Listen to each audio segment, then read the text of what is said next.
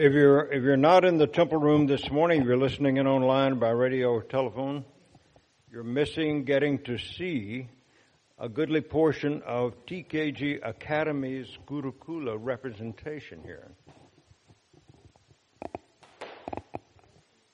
Welcome to all of you students.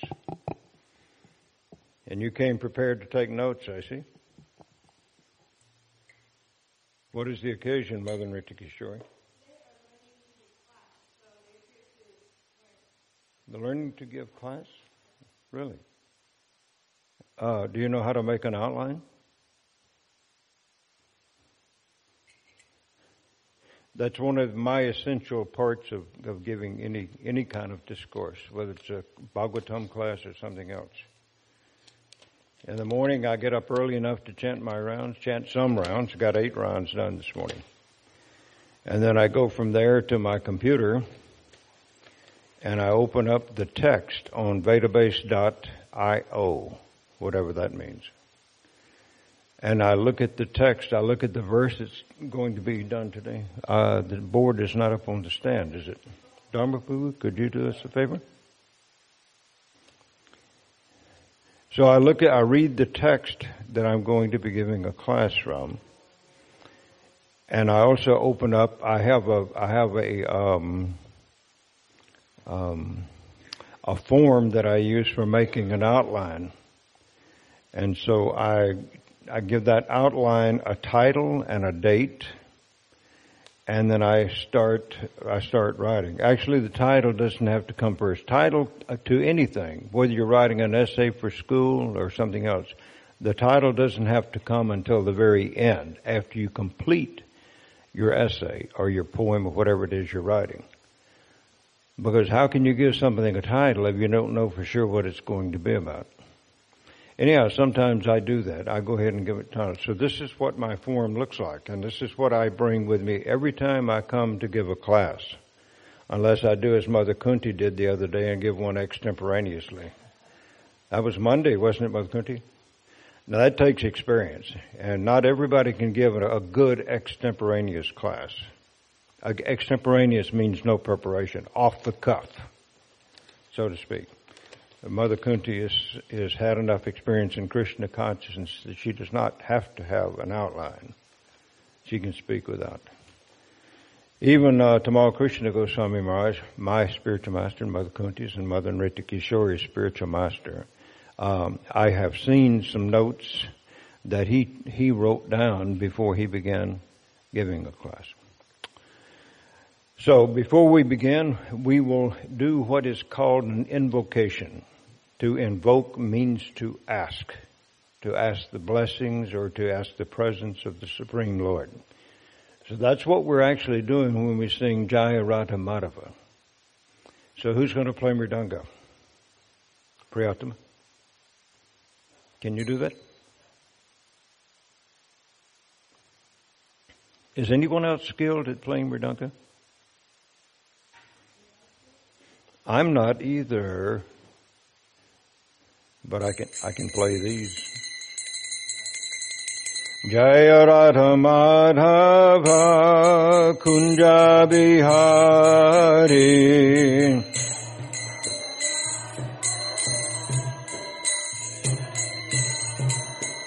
Jaya Radha Madhava Kunja Bihari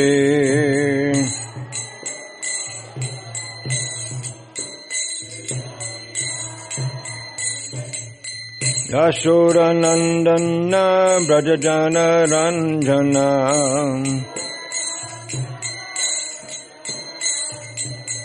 यशोरनन्दन व्रजजन Ranjan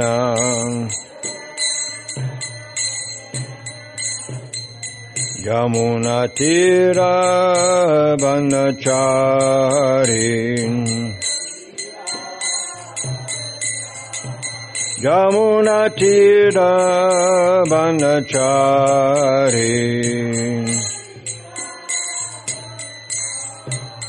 Jaya Radha Madhava Kunja Bihari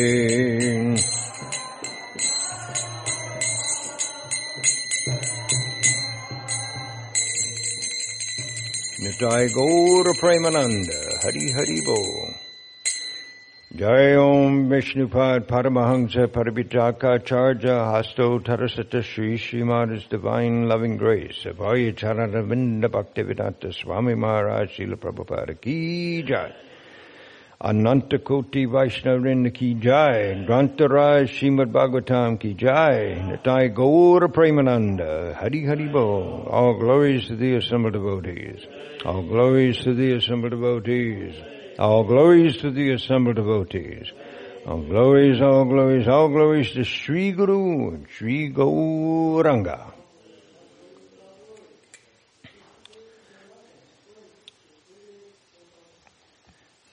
Now, since we've been talking about giving a class, you notice that while I was singing that invocation, Jaya Radha Madhava, that I changed my pitch part of the way through. You know why I did that? That wasn't just to make it more interesting. I, I could tell by your voices that it was a little bit of a strain to sing as high as you were singing, so I lowered the pitch of my voice so that you could sing along more comfortably. So when you're giving a class to a group of people, you always have to think about your audience, how they're how they're responding. You know, if they're having any difficulty, and it's a good idea always to be making eye contact with your audience. Because if you stop, if you stop looking at your audience and you close your eyes and you, and you, you kind of dream away into your own world, then the audience does a similar thing and you lose them. So it's a good idea always to make good, strong eye contact with your audience. Every person in the audience. Assuming you don't have 450 people sitting in front of you in, that, in which case that might be a little difficult. Om Namo Bhagavate Vasudevaya. Om Namo Bhagavate Vasudevaya. Om Namo Bhagavate Vasudevaya. Narayanam Namaskritya Naram Chaiva Narottamam Devim Saraswatim Yasan Tato Jaya Mudirayat Sing along with me. Nasta Preshva Bandreshu Nityam Bhagavata Sevaya Bhagavatyutama Shloke Bhakti Bhaviri Naishtaki Grantara Bhagavatam Ki Jai.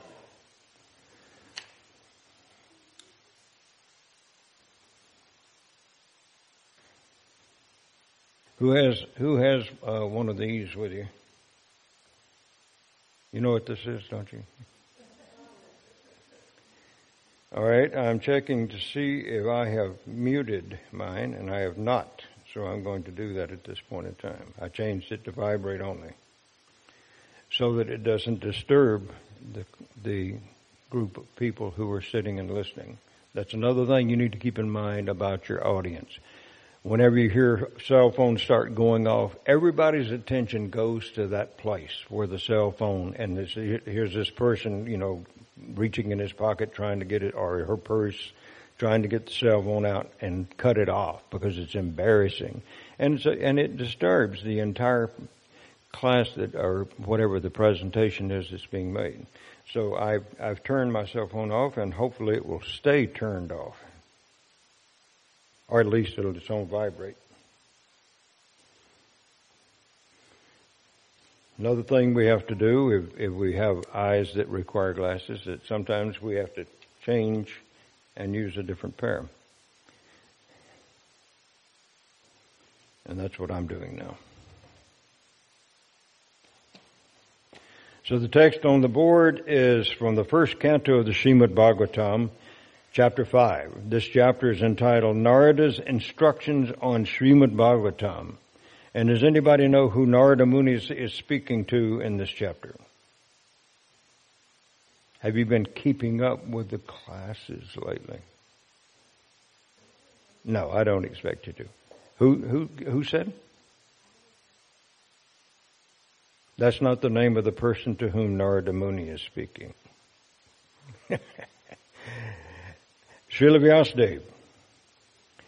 And what do we know? What's, what, what is the important thing about, to know about Srila? One of the important things to know. He's the author of the Srimad Bhagavatam. He divided the Vedas into four parts, and after having accomplished that amazing feat, which only an empowered representative of God or Krishna could do, uh, then uh, then he had he still felt dissatisfied. Have you ever written something and you weren't really satisfied with it? You didn't think it was good, quite good enough. It didn't make the point. You've had that experience. If you're older, I see some of the older students said, if you're if you're older, sometimes that's the case. You write something for one of your school classes, and after you get it written and you're ready to turn it in, you're thinking, not so good. And that's a good critique of what you've written. So, Srila Vyasadeva, brilliant. Nobody on the planet now is of that caliber that they can write as he wrote. And yet, at the, after, after putting the Vedas into four different uh, sections, uh, what, uh, help me remember, Mother Kunti, there's a Samaveda, the Atharva Veda, what else? Yajur, and what's the fourth one? I, I mentioned Atharva. What? What is it? Rig. Yeah, the Rig Veda. So four parts. Even after uh, uh, sort, sorting the whole the Vedas, and Vedas is a large, large body of knowledge, and yet uh, he was able to do that for the benefit of the people who were coming in Kali Yuga so that a person person had a certain inclination, he could go to this Veda. Another person had another type of inclination, he could go to a different, different one. But he was still not very satisfied. So Narada Muni came to him uh, in his uh, apparently in his cave, I think, up in the Himalayas, and and uh, approached him and said, uh, "I know that you're not not satisfied with what you're doing." And uh, of course, Narada Muni is also an empowered jiva. He's like the topmost jiva. He can travel anywhere within this material world, and he can travel anywhere in the spiritual world. And you know who gives him the key to all those places? Krishna. Yeah. So if you're a servant of Krishna, which you know most people don't like the idea of being a servant, but if you're a servant, that means you're limited means everybody kind of looks down on you because you're not as important as everybody else, right? Not so with Krishna's servants. If you become a servant of Krishna, everybody looks up to you. Everybody who has a brain in his head, I should say like that. If they're very intelligent, if they know something about the Vedic literatures, they know that if you're a servant of Krishna, you're a very, very important person. And there are no limitations as to what you can do and where you can go. That's pretty impressive, isn't it? So we're, we're, uh, let's do this first today. And I think we'll start by reading, uh, each word of the Sanskrit. So you can, you can uh, repeat after me, please. Amayo, yas, cha, bhutanam, jayate, yena, Suvrata Tad Eva Ya I should say I should say it like this. He Amayam Dravyam Na Punati Chikitsitam the C is, is always pronounced, as I understand it, as a CH. So it's chikit, chikit, sitam, like that.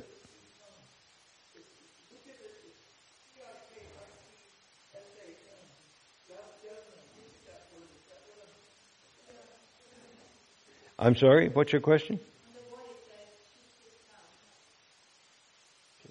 Oh, oh, oh, oh, okay. All right, slight error here. I don't know whether we have the markers here. Okay, so anyhow, that last word is actually pronounced chikit Chikitsitam. Chikitsitam. So let's, let's read these, uh, in poetic form. Let's read line by line, and you can repeat with me, please. Amayo yascha bhutanam Jayate yena suvrata. Tad eva hyamayam dravyam. Na punati chikitsitam. Notice in the next to the last line uh, that that hy, even though it's normally pronounced he, and and uh, uh, um, Nityananda has has spoken about the way things are put together in the Sanskrit language. So I'm I'm expecting him to be my editor here, be my be my referee.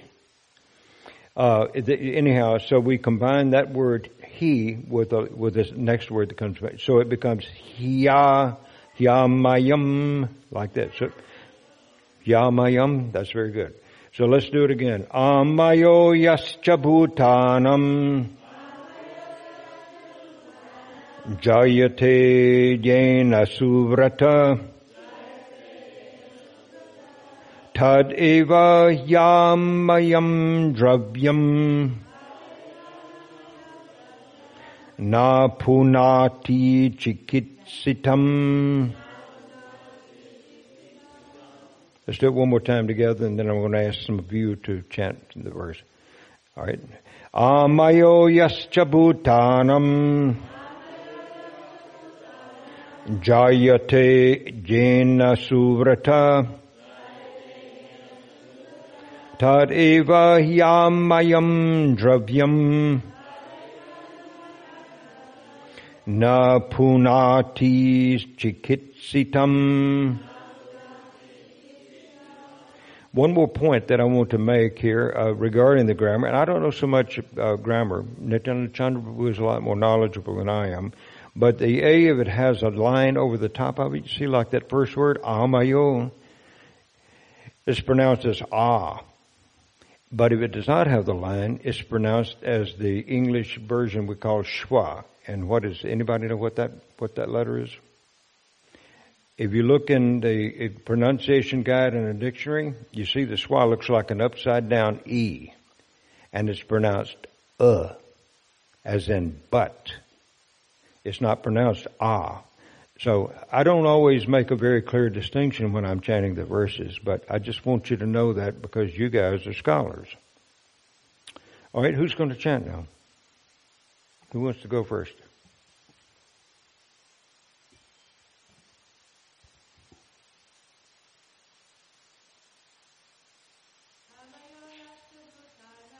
Amayo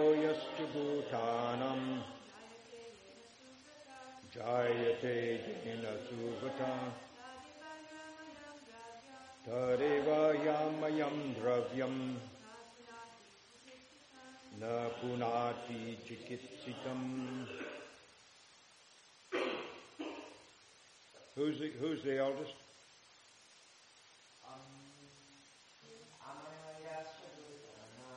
Amayo yascha bhutanam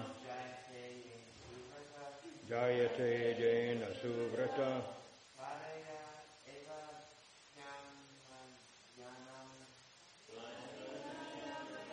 Wait a minute. Say that line again, please, Arjun.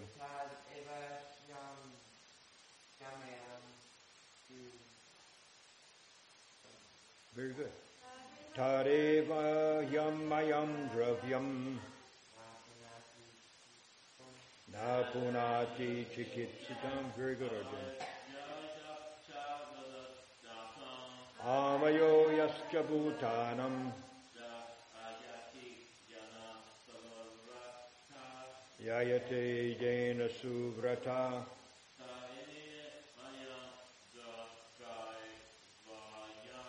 Tareva Yamayam Dravyam.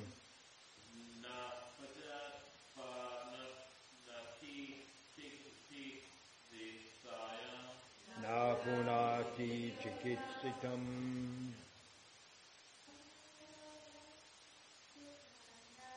Amayo yascha bhutanam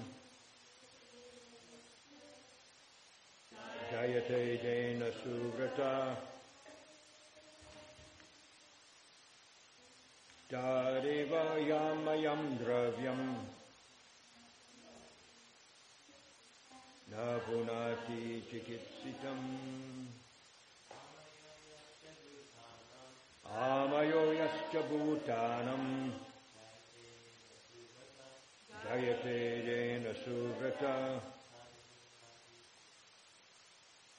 तरिव यामयम् द्रव्यम् न पुनाति चिकित्सितम् Any other boys? Yes, yes, go ahead.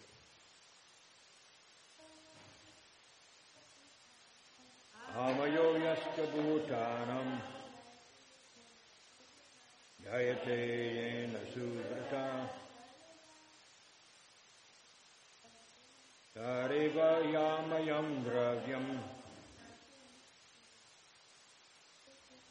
na punati chikitsitam. Very good. All right, girls.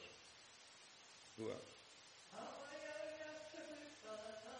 Amayo yascha bhutanam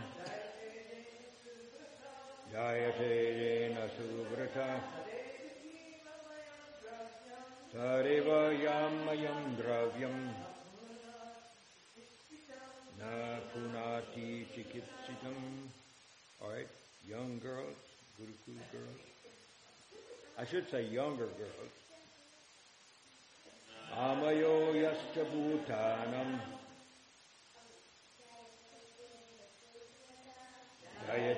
jena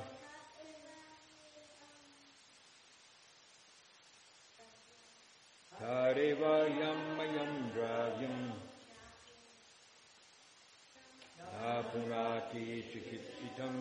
All right, now I want all the girls to chant together.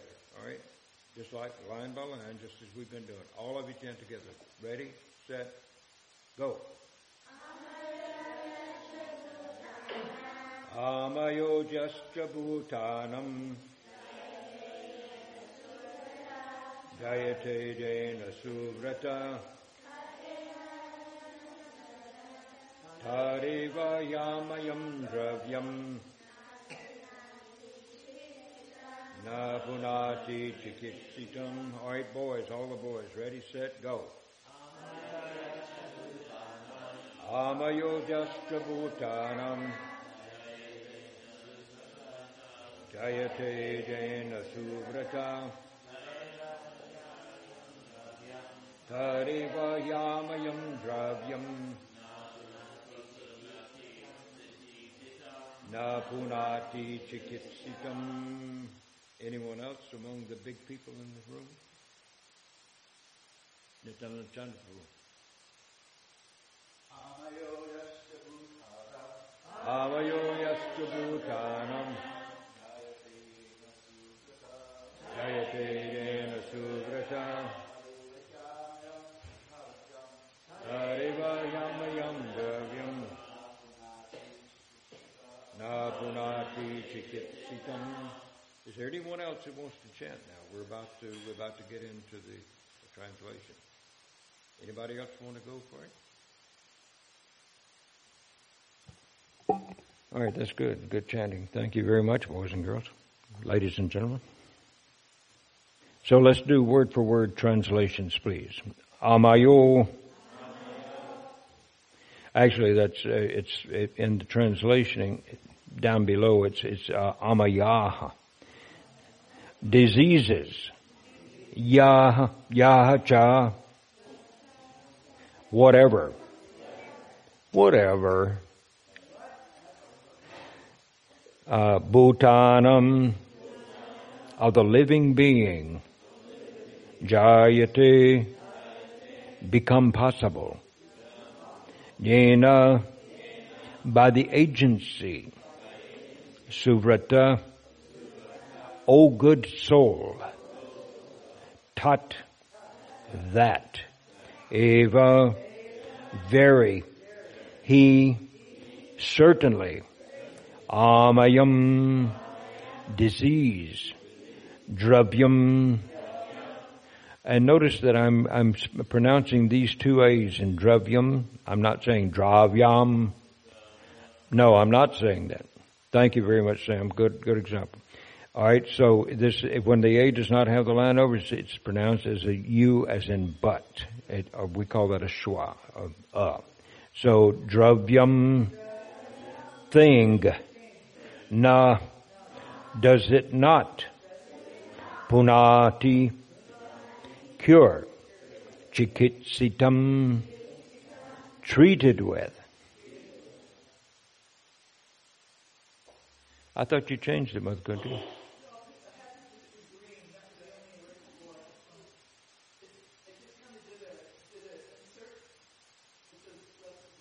Okay, uh, actually the last word, chikitsitam, it should have an IT after the S. Okay? Alright, thank you. Translation. O good soul, does not a thing applied therapeutically cure a disease which was caused by that very same thing? So repeat with me. O good soul, does not a thing applied therapeutically. That's a hard word, isn't it? That's one of those medical terms. We need Jashi Radhe Mata here with us today. She gave class yesterday. Uh, cure a disease which was caused by that very same thing all right, this is the, that was a, uh, a translation by His Divine Grace A.C. Bhaktivedanta Swami Maharaj Srila Prabhupada Ki Jai. And now we hear a purport that is given by Srila Prabhupada also. Hare Krishna, Mishra Bhagavan Prabhu. Nice to see you. Purport. An, an, an expert physician treats his patient with a therapeutic diet. For example, milk preparation sometimes cause disorder of the bowels. In other words, gives you a stomach ache sometimes if you drink too much milk or eat too much ice cream. The very same milk, but the very same milk converted into curd and mixed with some other remedial ingredients cures such disorders. Similarly, now Prabhupada knew about this because Prabhupada was a physician in his in the early part of his life. I'm not a physician, a pharmacist in the early part of his life. What's a pharmacist called in, in India? Who knows what a pharmacist is called in India? What is it? Kaviraj. I thought that was doctor. Also, but in the, in the English, then, uh, uh, does anybody know the word chemist? Sometimes they, sometimes the pharmacist is called a chemist because he knows all about combining different kinds of substances to produce the desired effect.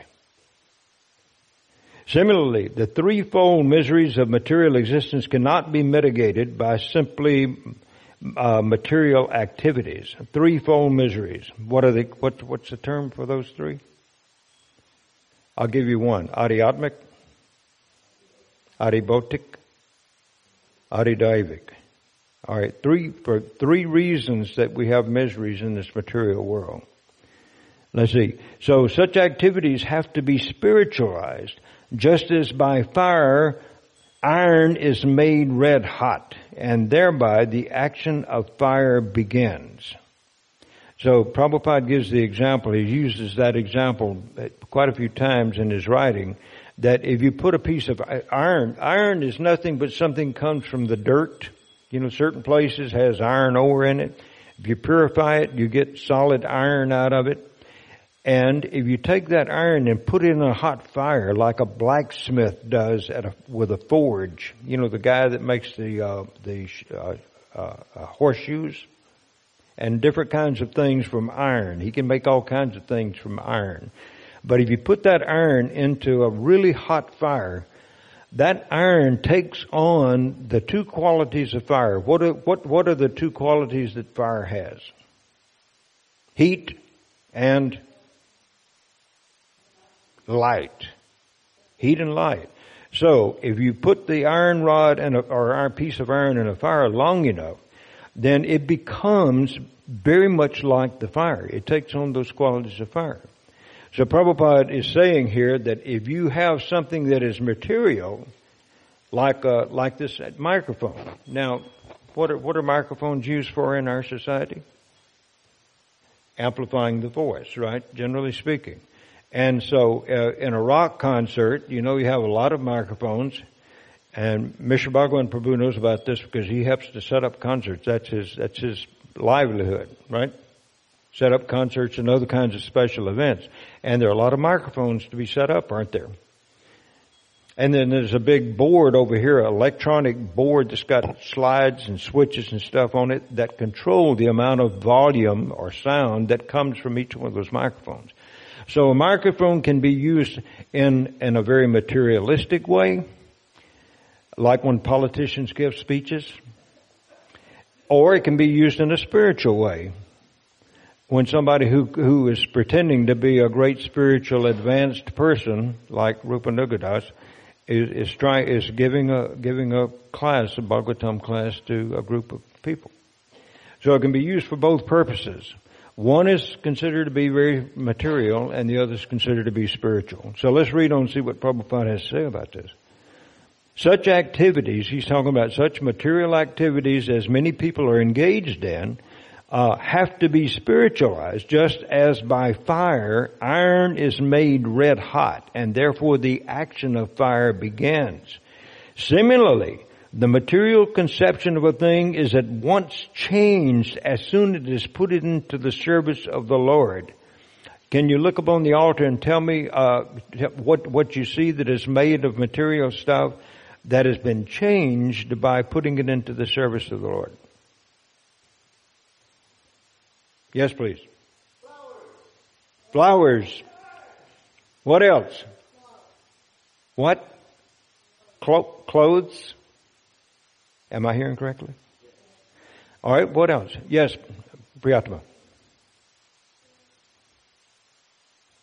What? String. Yes.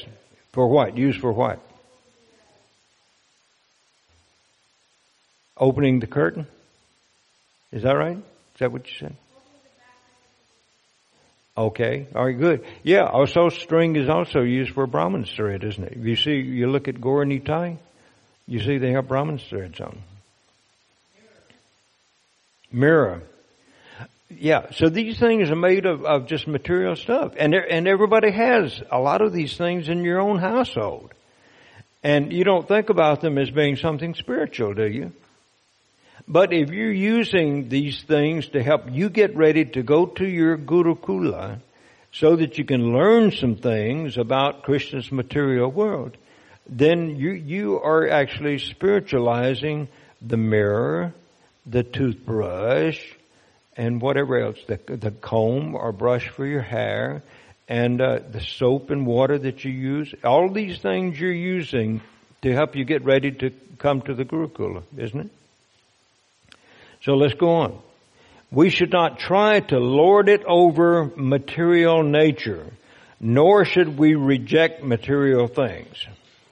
Okay, everyone, our Gurukula is now making their exit. Thank you all very much, boys and girls and ladies, for coming and being with us this morning. It's been a pleasure to have you in here. See you later, kids. Treat your teachers with great respect and love.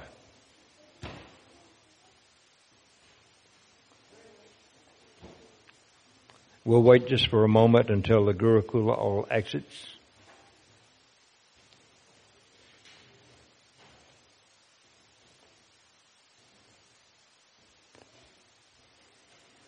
Well, that was a nice unexpected interlude that we had a bunch of students in here with us. Young, young, little students, a lot of them.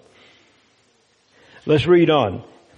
That is the secret of spiritual success. We should not try to lord it over the material nature, nor should we, we reject material things. The best way to make the best use of a bad bargain is to use everything in relation with the supreme spiritual being. Everything is an emanation from the supreme spirit, and by his inconceivable power, he can convert spirit into matter and matter into spirit. So everything that we see, I'll stop for a minute and just comment on this. Uh, everything that we see, everything that we use in this material world, we call it material because we can perceive it with our five senses.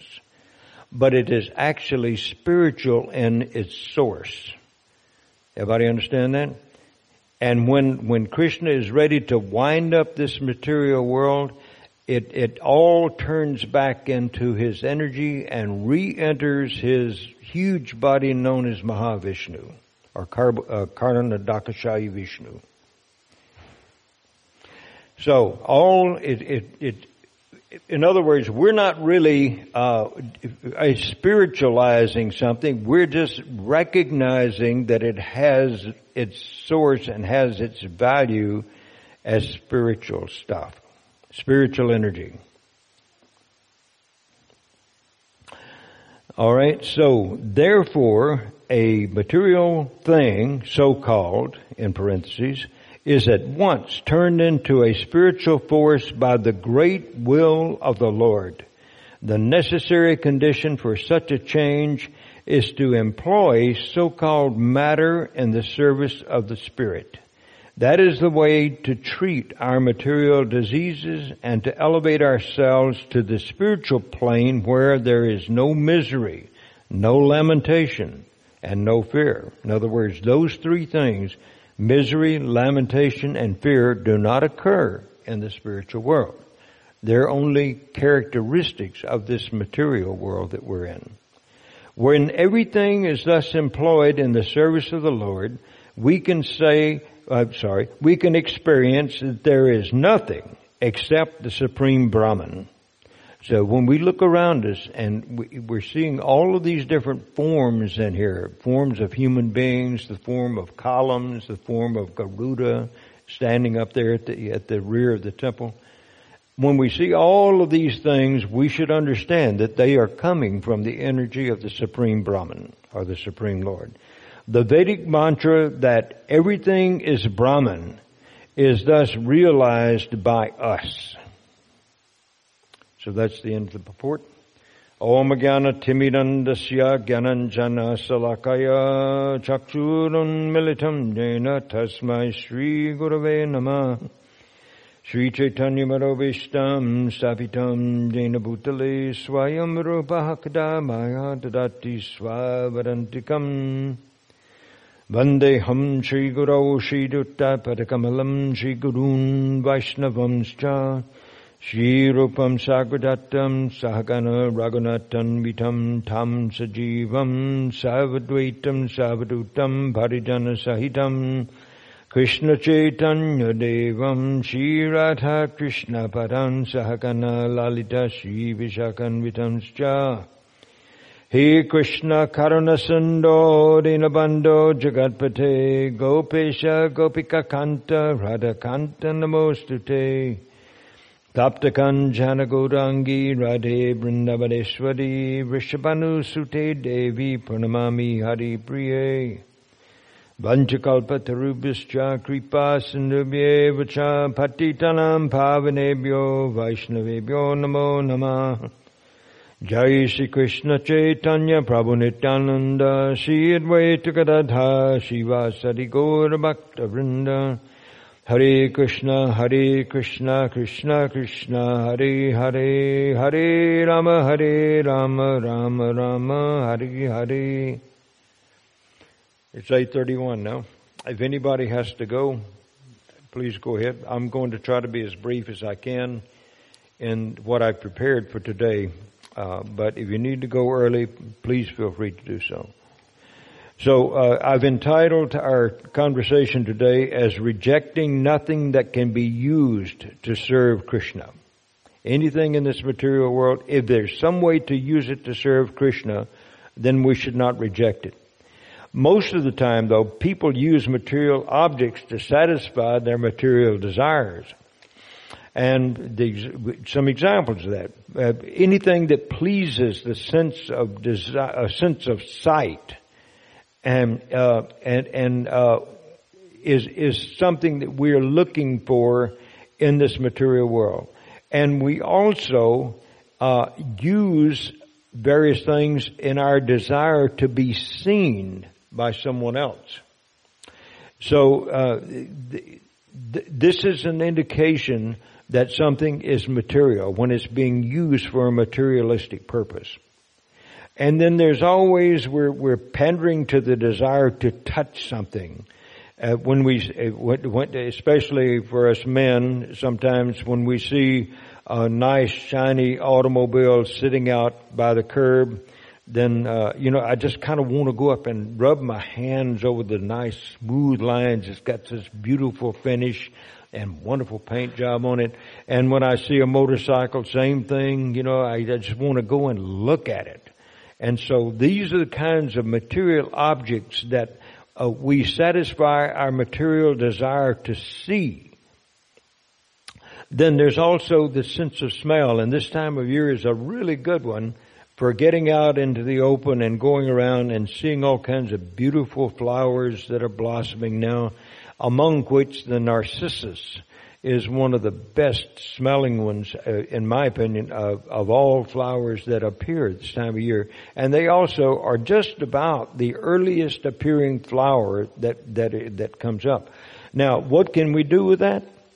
Instead of taking it and just, and, you know, picking a bunch of flowers and putting them in a vase and putting them on our, in, in, at, at our homes, uh, to sweeten the fragrance of the air, we just take them and offer to the pictures of the deities or offer them to our deities at home. Or if we have a picture of our spiritual master at home, we can offer to them there. Or we can bring them to the temple here and offer them to the form of Srila Prabhupada sitting on the Vyasasana or we can give them to the pujaris to offer to the deities. So we take those very same little flowers that are so nice to, you know, to personally smell, and instead of smelling them first ourselves, putting them up to our noses, you know, we, we'll pick a big bunch out of them and, and give them in, to the pujaris and say, please make a, a little, uh, a little bouquet for Radharani to offer to Krishna. And that's a very nice thing to do. Then it satisfies our sense of sight and our sense of smell.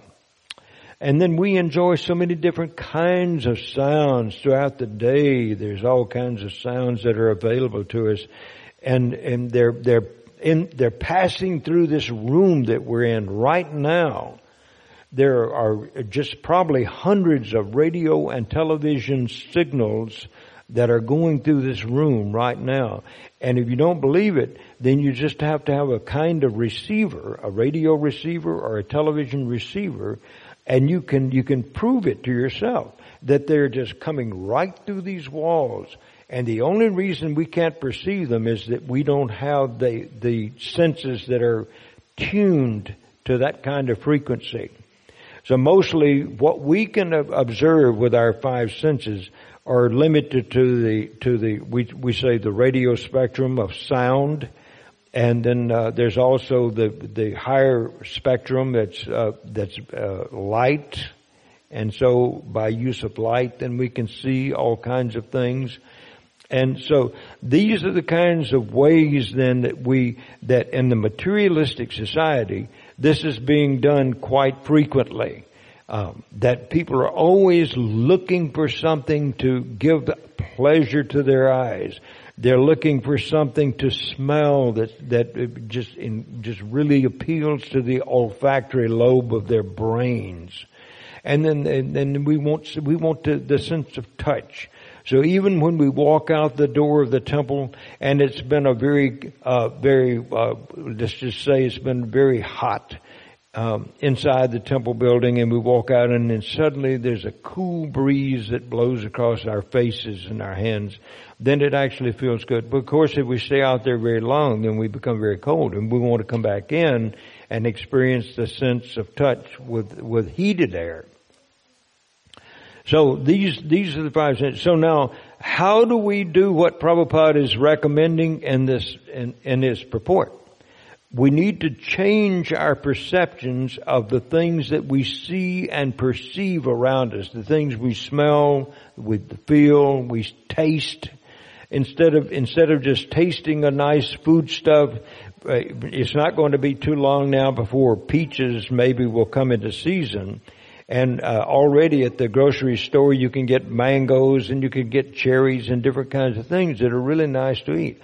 So we perceive those then, most people perceive them as something that will give me much satisfaction when I eat them. I pop them in my mouth and I eat them. Or I make a pie, a nice cherry pie or blueberry pie or, or uh, maybe like yesterday Mother Champakalata was making some halva and she put blueberries in there and gives it this beautiful kind of purplish color and uh, usually has a little bit of the flavor although it's a very uh, blueberries have a very subtle flavor very mild flavor. So if you mix them with too much of other stuff then you won't get the taste of the blueberries so sometimes those of you especially who like to eat things that are raw this is one of those things that you can eat raw and really appreciate them because it's such a nice subtle flavor.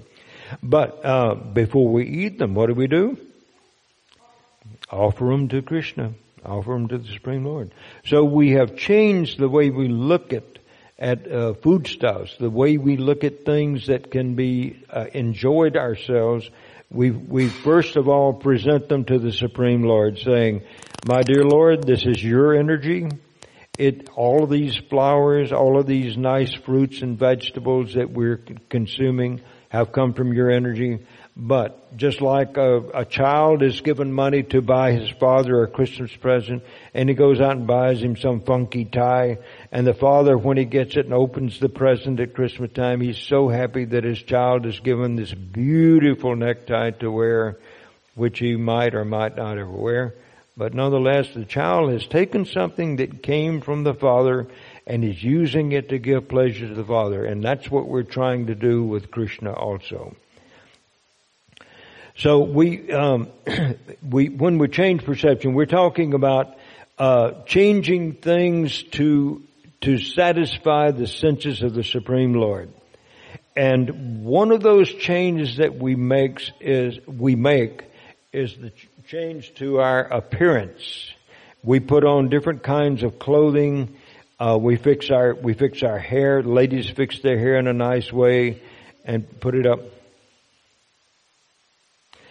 And so uh, and so then uh, these things are done in order to attract other. So we can we can actually attract other people to Krishna by altering our own appearance. Now, for most people, that means that uh, I just I just want to get the attention of other people. I, I want to be the best looking guy that walks into the front door of the party, or I want to be the best looking lady. I want all the attention to come to me. And so that kind of is a social status thing, the nicer we can make ourselves appear. And especially then if we can also get a new automobile or something that looks really nice, uh, then that also helps our appearance, doesn't it? Um, sometimes uh, we we make decisions that um, others would look at us and say, "Well, why did why did you spend so much money on that automobile? Why why why didn't you get something? Why didn't you get a used car like Rupanuga does?" And uh, and spend maybe instead of spending uh, you know forty fifty thousand, why don't you just spend a hundred, or I mean a few hundred, or maybe a, a couple of thousand on an automobile? Well, there's a good reason that some people do make those purchases like that, and they make good financial sense because uh, I was talking to Nityananda Prabhu one time about uh, someone who had bought a um, oh, let's see, it was a really nice car. What, what was it called? It's a, sports car that's made in America. And I said, and I, and I asked him, you know, why, why, why do you suppose this person spent so much money on that? And he says, don't worry. He says that person spent, you know, so many thousand dollars to purchase this. He'll keep it for five years and enjoy it, drive it, and sell it for more money than he paid for it. And that's the nature of that. So that was a financial decision that the person, and so we think, well, that's a greedy thing to do to want to make more money. But then what can you do with money? You can do lots of stuff with money. I mean, our Gurukula is a good place to put money because they're always needing supplies or they're needing repairs to the building. And same thing is true. You can serve the deities. You can help buy the outfits, which are very expensive to buy. And they have to come from the artisans in, in India who know how to put together these things with the best of cloth and the best of stitching. So it, using the money uh, for what seems to be a very greedy thing might turn out to be a really good, a wise investment. But we have to be careful about that. Because if we have the money to spend, you know, we're making in excess of $100,000 for our household, then we, it might seem like nothing at all to us to spend fifty, sixty thousand dollars on an automobile, and that might make good economic sense because you can you might be able to get a lot more back from it than I could from the kind of vehicle that I that I buy. Matter of fact, by the time I get ready to get rid of a vehicle, it's ready to go to the junkyard. I use it so much. So then, uh, we also like to to avoid uh, costly, time-consuming repairs, and whether it's our houses or whether it's our automobiles, there's always going to be some repairs and maintenance necessary. What is that that I'm hearing?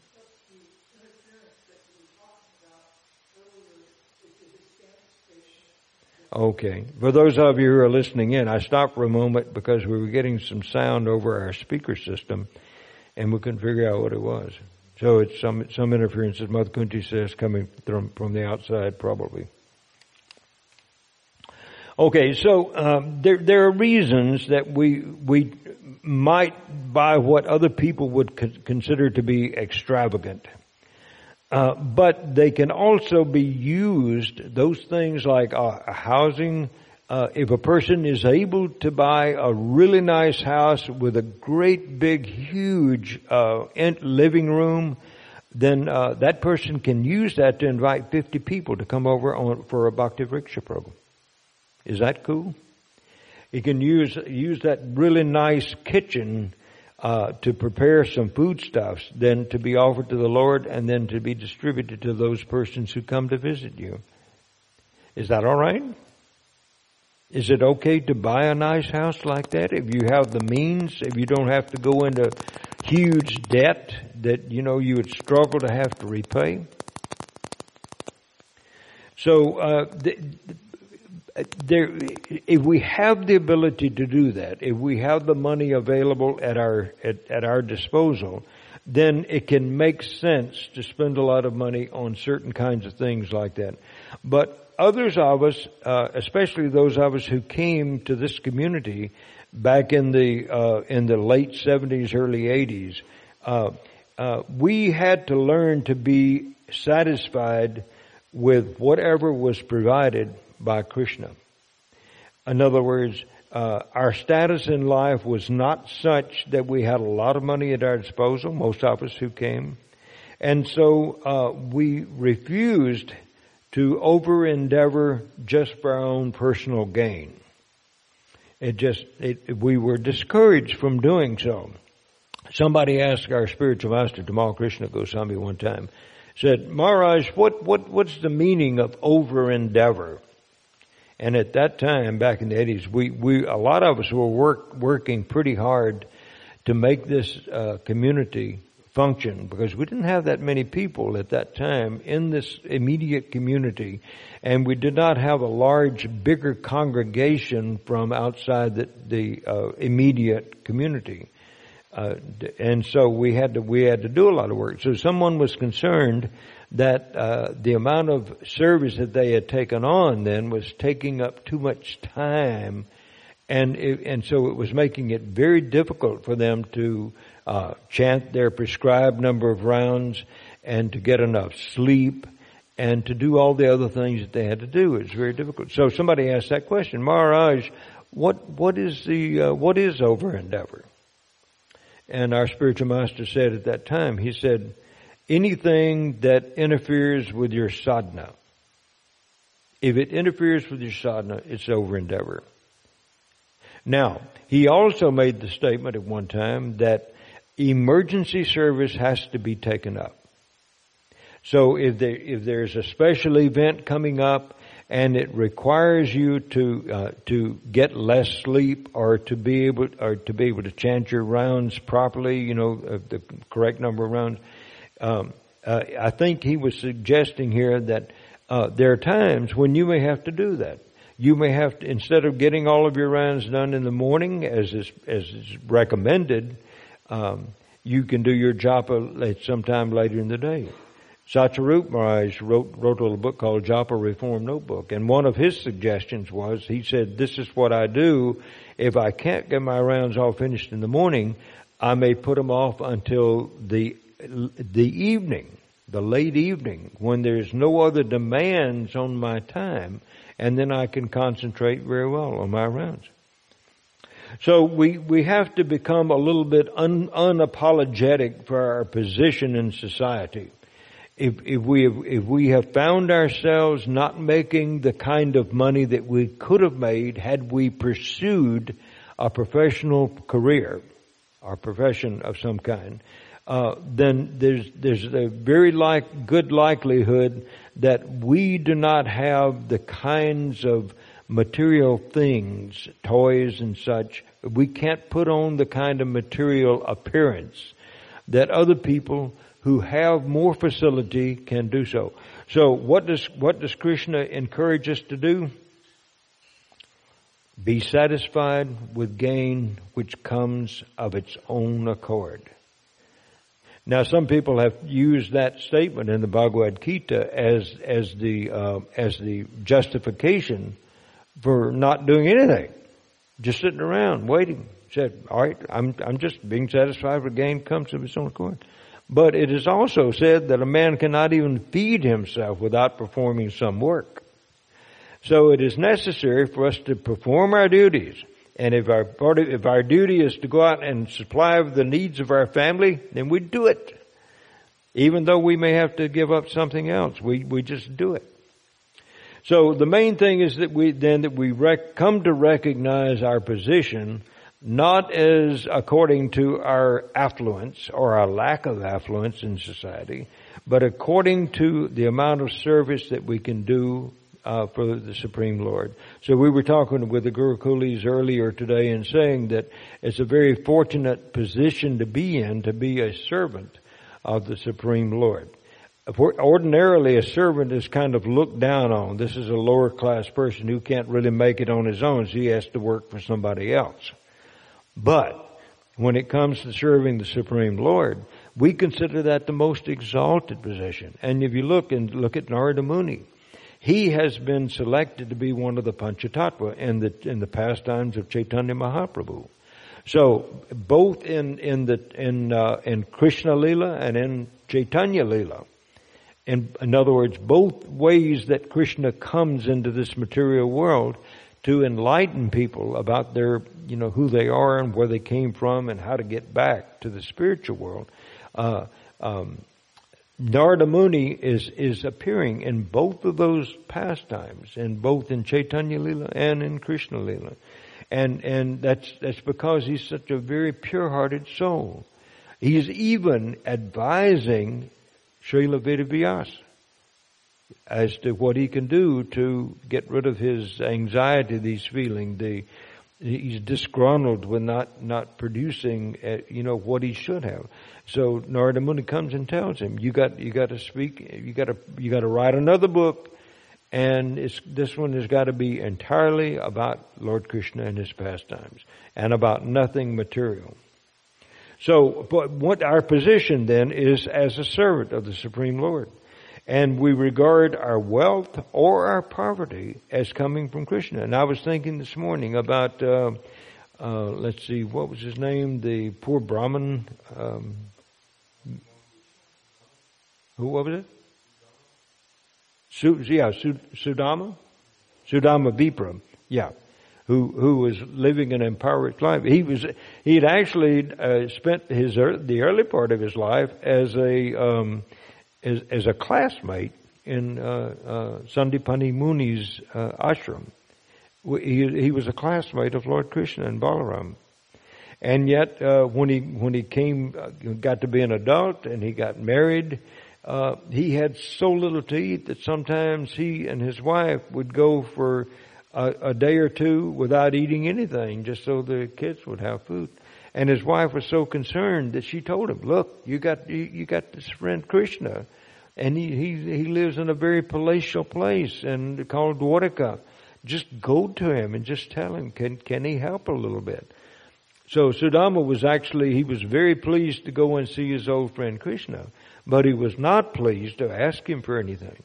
So instead of asking for anything, he took a, a, present to Krishna, which was the only thing he could find. The neighbors contributed a little bit of chipped rice, uh, which is very poor quality food for anybody. And yet, uh, when Krishna saw that Sudama had this around his neck, he immediately grabbed it and says, "Oh, you brought me a nice present." And so Krishna begins, uh, he takes, he opens the bag that, that Sudama has brought and begins taking out a piece of this and putting in his mouth. But when he starts to put another piece in his mouth, his queen stopped him and said, Rukmini said, no, no, don't do this. He says, if you eat any more, uh, I'll have to become the servant of this Sudama. He said, "You have already obligated me to uh, to, to, to serve him uh, by just eating one morsel of this chipped rice that you have brought." So Krishna then uh, arranged that when Sudama, Sudama, he forgot to ask Krishna what he had come to ask, or what his wife had asked him to come and require request of, of Krishna, and that is, can you can you help me out a little bit? We're having trouble feeding our family he forgot about it, and so he just he accepted the, his position as as a poor person, and he went back to his home, expecting to uh, you know tell his wife about all the pleasure that he had had being with Krishna, and how Krishna had sat him sat him down on his own bedstead and washed his feet in the presence of his queen. And um, and so even even though there's so many servants in Krishna's house in Dwarka, uh, still Rukmini wants, wants to do that personal service to Krishna, her Lord. Instead of letting her maidservants do it, she will do it herself. And so Krishna finds himself as being the servant of his servant. And he's, he's treating him just like he's a, a very special personality who has come to visit him. It's such a wonderful story. And then when Sudama gets back home, he discovers that there's no longer this hovel that he used to live in, that he now, now there's a beautiful palace and his wife is dressed in beautiful clothes and there's all kinds of beautiful people like gods and goddesses walking around the grounds. And, and all of this just happened in just a moment, just simply by Krishna's desiring to glorify his devotee. Uh, that's what he did for him.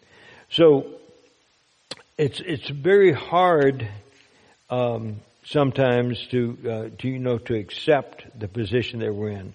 But if we accept our position as a platform for teaching others, regardless of whether we have a lot of wealth or whether we have very little wealth, then we can satisfy the Supreme Lord and we should try very hard to satisfy the advanced persons, the spiritualists in our community, because we know that if we, we don't have our spiritual master personally present anymore, then there's always some other persons that we can, we can serve. How do we serve them? We don't have anything. We're pretty, we're kind of poor. Uh, but there's always something that we can do to help someone else, even if it's just to encourage them in their spiritual lives. We can at least do that much. And then we in turn will get encouragement from those advanced persons in our community that will help us to make further progress as well. So we, whatever platform we have, whether we're impoverished or whether we have lots of wealth, uh, the main thing is that we just change our perspective on it and start using it as a means of serving others to serve uh, and ultimately is to serve Krishna.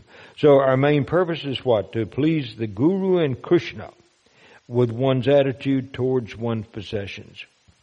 So whatever we have uh, at our disposal, whatever we, uh, whatever wealth we have, if we can just simply use it for trying to help other people to make some spiritual progress, then uh, not only is our spiritual master going to be pleased with us, but Krishna will also be pleased because we're helping other people get out of this this horrible material world and get back into the spiritual world. Hare Krishna. So I think we'll stop here. We're way over time. Having had the pleasure of the Gurukulis, Mother Kunti, there is a microphone right over here. Would you please speak into it? I want others to hear. push and punch the button. You have to hold it. Hi, Krishna. Um, question is, um, you were speaking about the Panchatattva and the identity of Sri Narada Muni within the Panchatattva. And my question is, Sri Narada Muni, he actually appeared in the, in Chaitanya Leela. So, I'm so confused about Sri Advaita Acharya and Srivas Thakur. I, I, I've heard that Advaita Acharya is Lord Vishnu incarnate, and I've heard other things, and and Srivas Pandit as well. Would you help me with that? It, which one is Sri Narada Muni? Narada Muni is Srivas. Sri Srivas. And uh, that is true. Advaita, Advaita Acharya, uh, some say that his other form is Mahavishnu. Karanodakashayi Vishnu.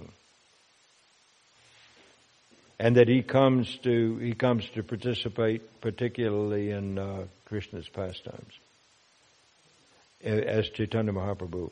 You remember that, uh, uh, that, that in Dwarka there was a Brahmin who, who, uh, whose wife gave birth to a child and the child died immediately. And so uh, that this happened to, I think, seven children. They had seven children, and every time they, the child would the child would die. Jai Shri Radha Kalachandji. Hare Krishna. So uh, the, the you know the Brahmin would come and he would complain that the king is not doing his job. He's actually the person who was considered king was Ugrasena. And he's, and so he would complain about Ugrasena. He's not, he's not fit to be king. He's not doing his job. Otherwise, how is it possible that my sons would all die like this?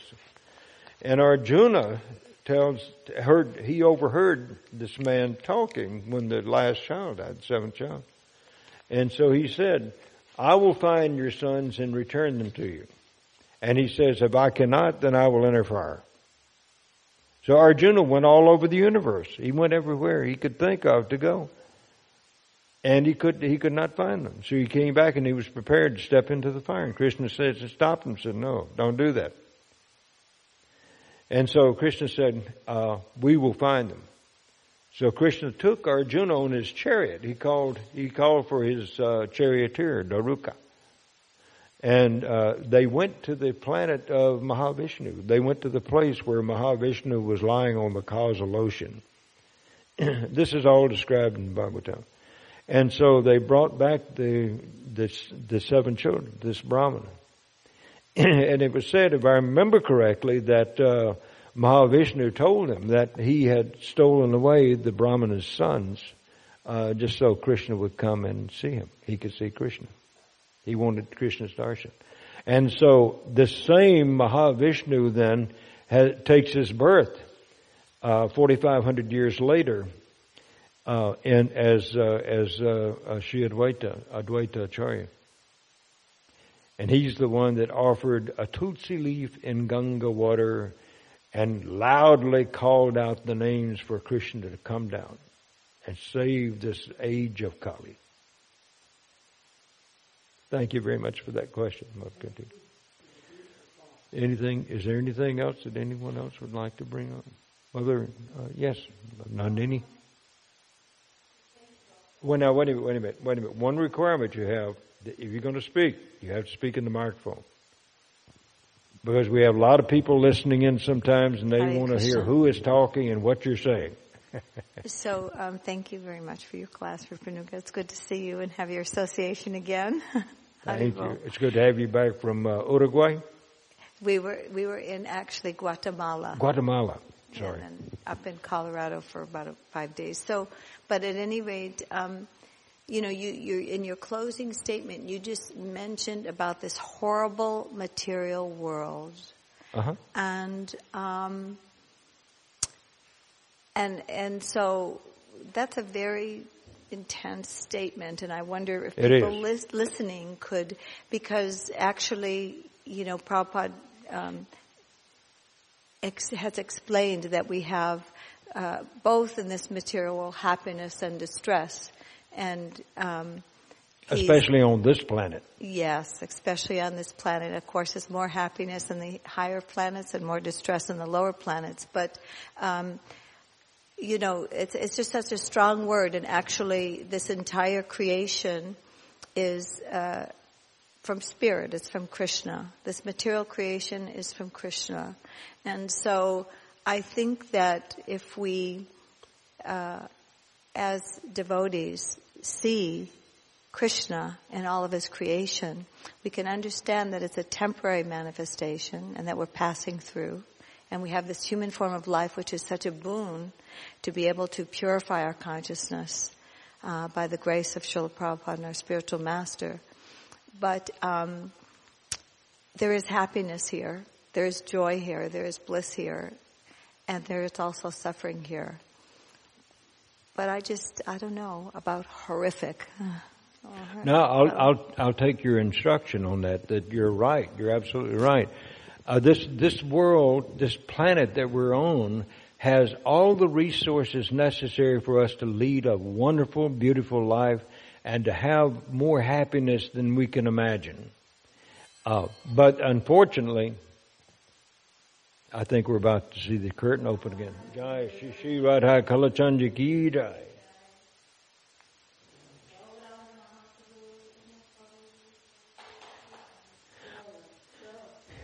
but now we've also heard it said uh, from Srila Prabhupada that uh, this material world, uh, from the planet of Lord Brahma down to the down to the very lowest pataloka or tapaloka, pataloka, uh, all are places of suffering and misery. So uh, we so we understand that there is a there's a mixture, and in this present day and age in this present day and age when there is so much sinful activity uh, being committed, being uh, so many activities are so, so, very sinful that people are suffering miserably.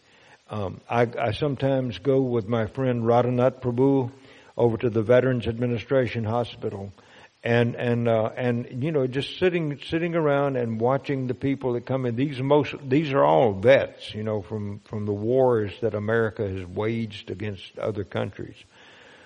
Um, and they come back here and they've got problems that you know that that vary from some something that's very slight physical thing to deep mental problems PTSD we're calling it nowadays post traumatic stress disorder and these, these are real painful things to go through.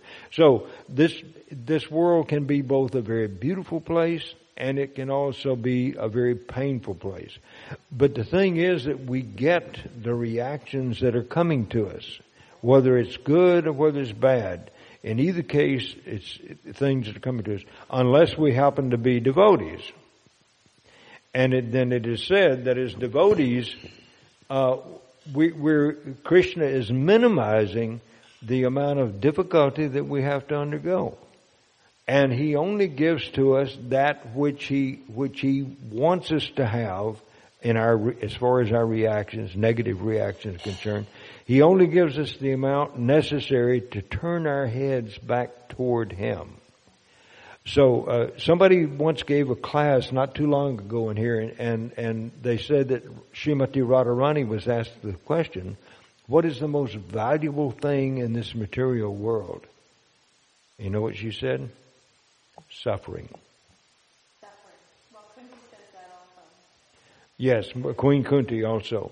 Yes, Queen Kunti says, yeah, just bring it on, bring it on, because she's talking to Krishna uh, says the the more we the more we have to face these difficult situations, and she faced situations that were more difficult than anything that we could imagine. You know, bringing up her son in an antagonistic society, having people trying to kill her sons all the time, not giving them the proper respect, not giving Yudhisthira the, the respect that he deserved, uh, being the son of Yamaraj and, and being specifically born to be the administrator of the entire world. Um, so these were difficult times, but Queen Kunti also uh, wanted them to continue because she says, whenever we feel these difficulties, then we feel ourselves coming closer to you. Or we feel you coming closer to us. So it depends on what we do with it, doesn't it? Absolutely. Just like, just like there are certain medicines that we can take when we're feeling bad, when we're sick, we got a fever or something. Uh, we take the right number of the right number of tablets or the right dosage of liquid, and and and it can mitigate the suffering that we have to endure. But if we take, you know, if we turn the whole bottle up and take, say, we take uh, 20 of those tablets instead of two, or, or, we drink drink the entire bottle of whatever the liquid is instead of taking three tablespoons, then we we find you know, it may kill us. It may end our life. So it depends on what we do with what has been given us by the Supreme Lord. Absolutely. Anything else before? We... All right. I, I, wish to thank everyone who has been with us here in the temple facility. Uh, for all of you who are listening in online or by radio or telephone. And once again, I'd like to say to Mother Shukshma Rupini that I'm still thinking about you out there on the road and I'm hoping that you're being saved. But to all the rest of you, Vaishnava devotees of the Lord, we offer our respectful obeisances because you fulfill the desires of everyone. You're full of compassion for the fallen conditioned souls. Vanchakalpatarubhyascha kripasindabhyo eva cha patitanam bhavanebhyo vaishnavebho namo nama anantakoti vaishnavinda jai. Srila Prabhupada ki jai, Srimad Bhagavatam ki jai, Shri Shri Radha Kalachanjidam ki jai, Gaura Premananda, Hari Hari Bo. Everybody go out and have a good day. Hare Krishna.